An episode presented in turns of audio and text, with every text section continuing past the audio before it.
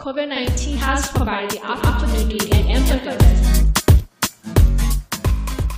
大家早安，欢迎收听不是你想的领导力，Easy Manager。本集会承接上集，继续讲到了四种成为主管的路线以及应变之道。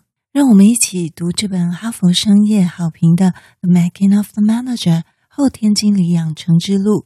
如果你还没有按下订阅，请先帮我们点一点订阅钮。作者是美国 Facebook 的设计部副总 Julie，让管理职人们获得他十年的管理心法以及反思应用。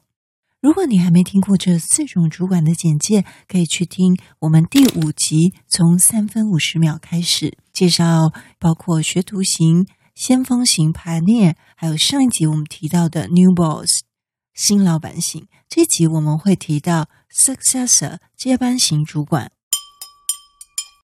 OK，首先我们要先来感谢听友留言喽。这段时间呢，我们有比较活跃的听友留言。首先看到 Apple Podcast 一月五号有一位卡米狗 Plus 的留言，他给我们五星评分，他写说 Good，收益良多，非常感谢你。另外呢，在一月八号有位 Jason 在零七二三，他也给我们五星评分，写着很专业的频道，真的很棒。边做事边听，不会浪费时间，获益很多。非常感谢你的支持，是给我们最棒的一个动力。你也愿意给我们节目鼓励吗？欢迎到 Apple Podcast 或者是你的平台给我们五星评价和转发分享哦。别忘了一定要帮我们订阅哦。为了这个，我还做了一个教学影片。如果你是没有 iPhone 用户，但是不会操作的人，你可以请他来看我放在 YouTube 的一分钟教学。请上 YouTube 搜寻关键字六个字：怎么给星评分？怎么给星评分？就可以看到这个一分钟的教学。什么 App 都不用下载，因为它已经在 iPhone 里面了。网址我放在资讯栏。还有一位听友哇，很开心，他在我们的节目私讯区里面做了回应。谢谢一月七号给我们回应的米娅。他说他比较有兴趣啊，领导带人、育才还有实力故事这类的话题，然后想要加入读书会。他的主管真心话，他留了一句是：拥有正确且明确的价值观，才能正向的影响团队。哇，非常棒！这其实这也是我为什么会来做这个节目的一个主要的一个初衷，就是我们在职场上用一个正向的方式来领导团队。也许我们过去是。被不当的领导，那当你成为一个管理职，或者说你未来要成为一个管理职的时候，你用一个正确、跟明确、正向的一个方式来经营团队、带领团队的时候，我相信一定比原本不当的方式来的成效会更好，并且呢，这是呃成为团队的助力，也是成为自己的一个祝福。好，那我们之后呢，成立了读书会群组，另外再通知。可是你们要留下 email，还是你可以补一下呢？谢谢米娅。我们接下来再看看另外三位的主管真心话是什么呢？A 主管说：“越早越好，锻炼都是值得的。”B 主管说：“这世界不尽美好，想清楚再进来。”C 主管说：“这是一段淬炼的过程，祝百战百胜。”你也有一句可以分享的主管真心话吗？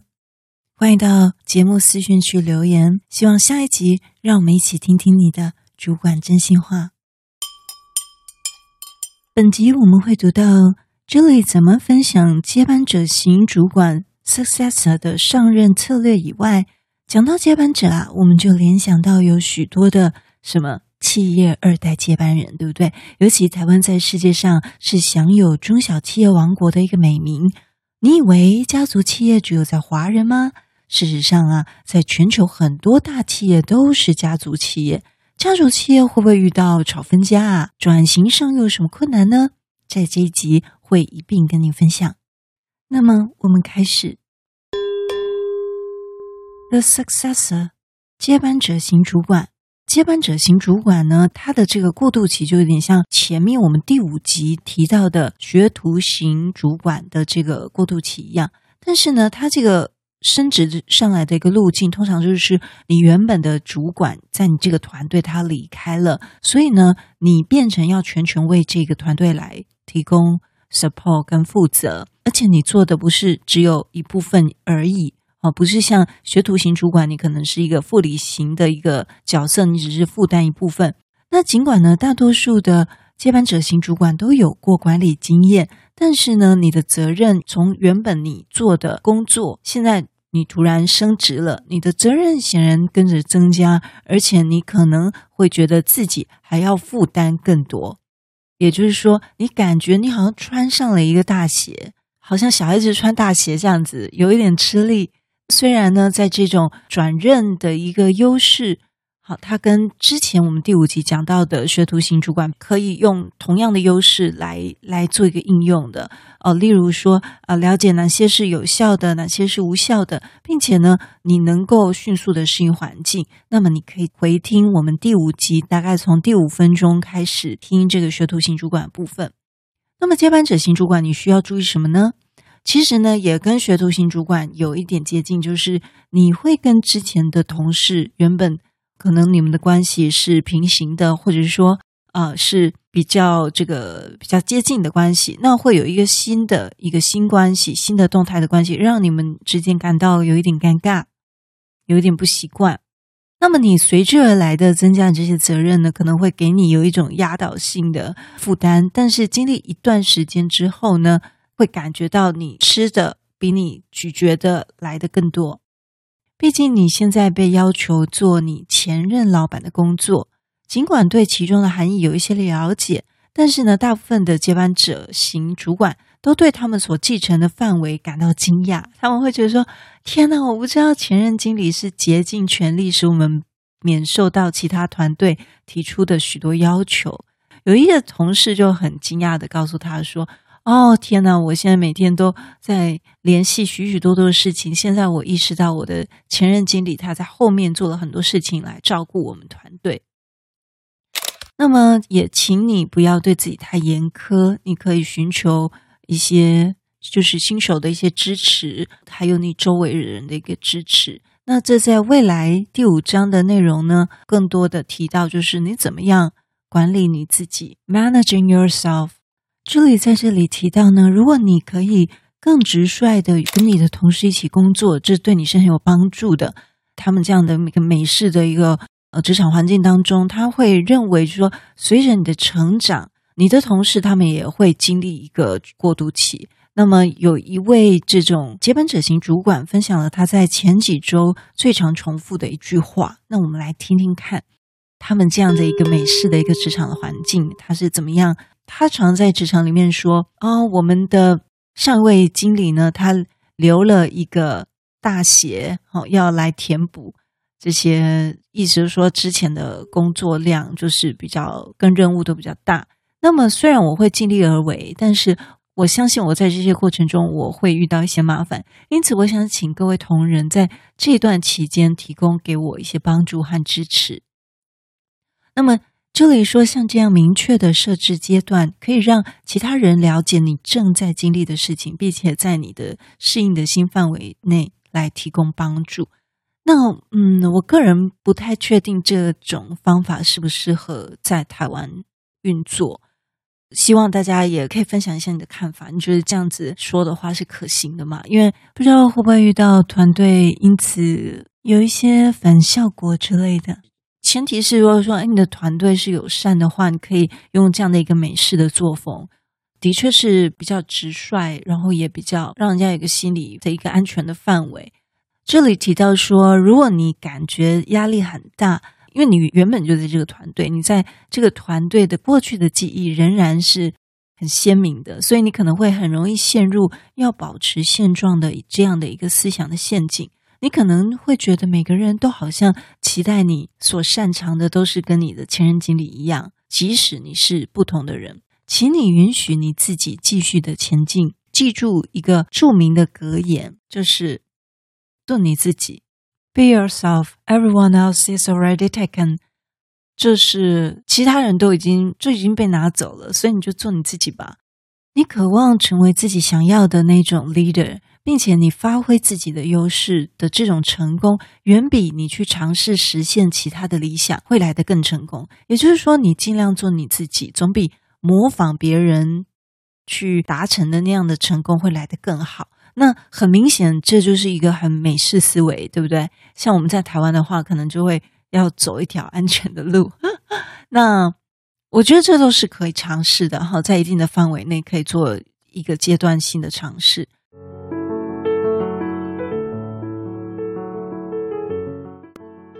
那所以这里提到，当他的团队中心有一个很棒的经理是 Robin Morris。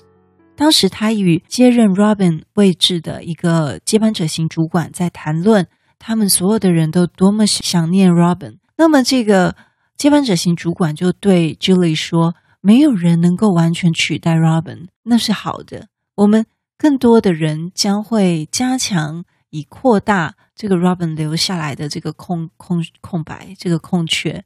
所以毫无疑问的，在一年以后呢，这个团队蒸蒸日上。”而这个接班者型主管，他的方式也十分令人赞叹。这里说，如果你是接班者型主管，你担任新主管的前三个月会是一个令人难以置信的一个过渡期，但最后呢，正在适应新的惯例，正在投资新的人际关系，你可能会开始去思考如何才是最好的为你的团队提供支持。但是时间久了，并不代表你就越来越感觉舒服了。那种好像转学生在新学校的那种感觉呢，可能会持续数个月或数年。所以他有一个呃新任的这种接班者型主管，经常问他说：“哇，Julie，到底要多长的时间才能够感觉到我知道我自己在做什么呢？”Julie 很诚实的回答他说：“我花了大约三年的时间。”哦，所以在接下来章节中呢。这里就会将研究这种主管的工作所有的主要方面，包括从指导报告一直到聘用员工，从组织会议讲到组织内心的焦虑，还有与组织携手跟实际操作的经验，这些即将到来的是这些原则、这些目标、这些练习，都要让您从最初的三个月开始。九十天带领你成为你想要成为的主管。好，那这样子看来呢，这里讲到了 successor 接班者型主管。嗯、你虽然原本就在这个团队，但是呢，当你要成为一个大当家的时候，你会发现哇，原来要面临的事情有这么多，就让我想到我之前。不过的一个东家，然后啊、呃，总经理是企业二代。当他要接任全部公司业务的时候呢，非常的早出晚归，几乎每天都是工作十二个小时，的确是没有这么容易。啊、呃，初期的阶段呢，也就是不要对自己太苛刻，尽量的寻求支持。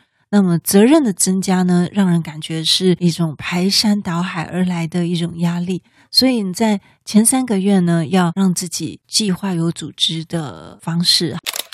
我们看到，根据台湾经济部二零二零年中小企业白皮书的资料显示，二零一九年台湾中小企业的家数是一百四十九万多家，占全体台湾企业的百分之九十七点六，那也占全国就业人数的百分之七十八。所以，台湾的这个中小企业的比例非常之高哦。以台湾的就业人口来换算的话，大概我们有百分之十二都是企业主，也就是十二个人里面就有一个是老板。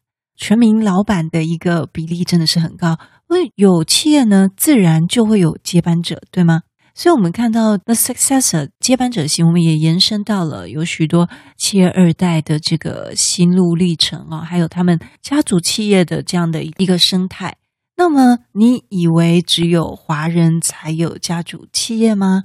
其实，在全球很多的知名上市公司依然维持着家族企业的状态。他们通常都是私人或上市公司。那么，但是主权控制呢，通常都是由家族成员或家族基金持有。例如，美国的沃尔玛、韩国的三星、印度的塔塔集团、台湾台塑、统一、联合报系。还有香港的长和，那其实呢，还有一个地方，这个是在中东，就是阿联跟沙地阿拉伯，他们的家族企业呢是称霸中东哦。嗯、这是来自于富比士的资料哦。因为时间的关系，我就分享两个 Top One 跟 Top Two 的大型的家族企业。第一名呢，你猜猜是哪一个国家？是中东哪一个国家？哦，不是沙乌地阿拉伯，也不是阿联哦。第一名是埃及的 Mansour Group 曼苏尔集团。那么他们主要是卖车，然后做大型的经销商，也经营着超过一百家的麦当劳门市。第二名呢是来自阿联的 Al Fatam 集团，它成立于九十年前。，Al Fatam 集团主要业务是卖车、零售、房地产跟金融服务。华人呢，在两岸三地的华人家族企业。二零一四年的时候呢，算是一个高峰。那到了二零一八年呢，又稍微下降一点点。在二零一四年呢，大概有两千七百多家的家族企业，也占上市公司总家数大概百分之四十八点三。大型企业是讲市值五十亿美金以上，那中型呢就是五到五十亿美金，嗯，五亿美金以下就是小型企业。那根据调查显示呢，台湾是以小型家族挂帅，占家族企业的百分之八十七 percent。每一个家族大概有三到四位成员在家族企业中担任股东、董事或者是管理层的一个角色。在大陆的家族企业比较是成长快速，但是以中型家族为主，占整体家族企业大概百分之七十，他们的财富大概是六亿美元。家族平均控股百分之四十四，大部分是单一企业。他们多角化跟控股的方式呢都不太明显，因为大陆家族企业他们开发比较晚，所以他们大部分都是以第一代企业家为主。而且呢，百分之九十六都是年轻的企业，平均就是成立十六年左右。那么香港呢，也是以中型企业为主，但是呢，大型的家族企业跟中型家族企业的规模就是。中港台三地而言是最大的，比较资深嘛。他们平均财富分别大概是七十八亿跟七亿美金。他们主要呢控股的集中度比较高，在港资跟中资有很大的不同。像港资的话呢，就是企业的老生代，就是他的企业经营的比较长，是三地中年纪最长的。中资呢，就是年纪最轻的，比如说刚提到他们才成立大概十几年的时间。在二零二零年呢，出了一本非常热门的气管书籍，出版才一个月，就在博客来网络书店的即时排行榜冲上前四名，而且大家抢着看。这本是什么书呢？这叫做《战胜黑天鹅，打破富不过三代的魔咒》。它主要探讨的是东西方家族企业的长青秘诀。好，它就是在讲到说，在世界五百强的企业中，有高达三分之以上都是由家族在控制。然而呢，全球家族企业的平均寿命大概只有不到二十五年。而家族企业中又只有百分之三十，也就是三分之一的家族企业可以传承到第二代，又仅仅不到一成可以传承到第三代。所以从第一代创业一直传承到第三代，这个淘汰率高达了百分之九十。当比较东西方的家族，我们可以看到为什么西方有许多富有的家族可以富过三代甚至千年企业。为什么我们华人的家族企业常常富不过三代呢？在这本新书呢，就给出了答案。我觉得应该是蛮有意思的一本书哦。那么这本就讲到呢，东方的富有家族呢，有这个习惯分家的这个概念；那西方的富有家族呢，他们习惯不分家的这个差别。但是不分家又要怎么样做一个经营呢？他们是采用一个多角化扩大经营的一种方式。鼓励子孙后代子孙创业，然后成员呢接受家族治理的规范。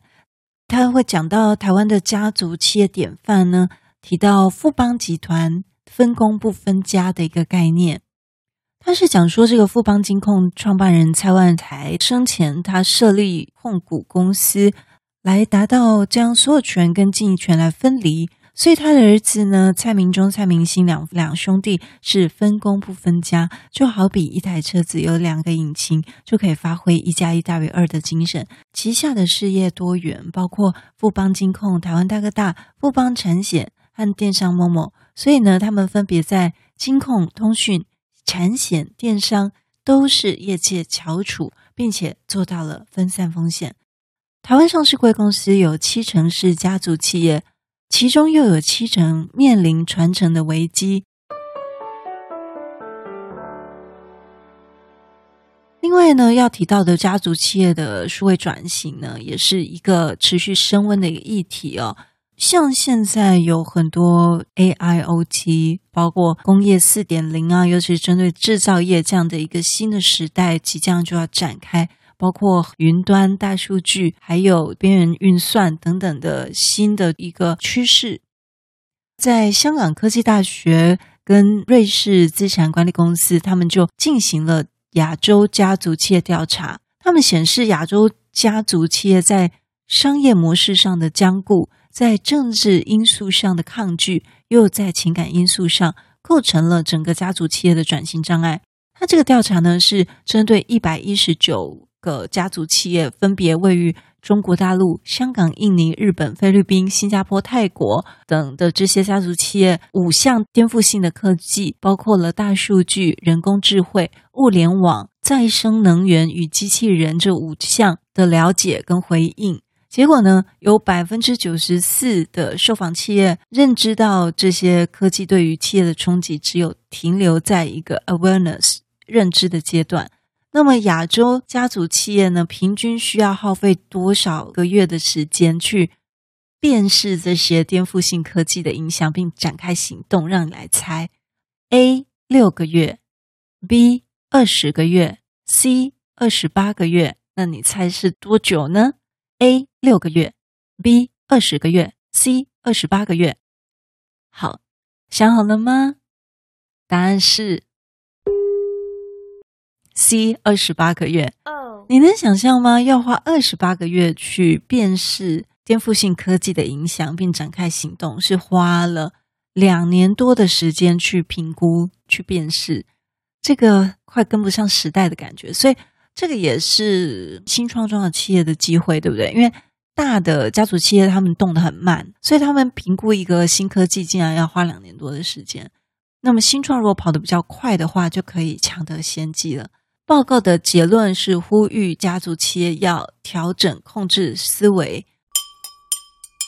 好，我们回顾一下今天读书会，Julie 提到了 The Successor 接班者，他所会面临到的问题，以及他要如何寻求帮助的实例与案例。那我们也提到了全球的家族企业。以及两岸三地华人家族企业的现况，提到家族企业接班的一个好书。最后，我们分享到了亚洲家族企业转型所要注意到的一些困难跟时间。如果大家喜欢我今天分享内容，请慷慨的按下 Like，按下五星，按下订阅，可以收到最新更新的内容。请大家帮帮忙，帮我们点一点，非常的感谢。不是你想的领导力，用听的管理读书会，轻松就可以应用在你的职场上。今天的快问快答就是：你是在家族企业服务吗？你的老板他们是家族企业吗？还是你就是家族企业的其中一员呢？其中有什么甘苦谈呢？欢迎与我们分享哦！祝福你有一个很棒的一天，我们下次见。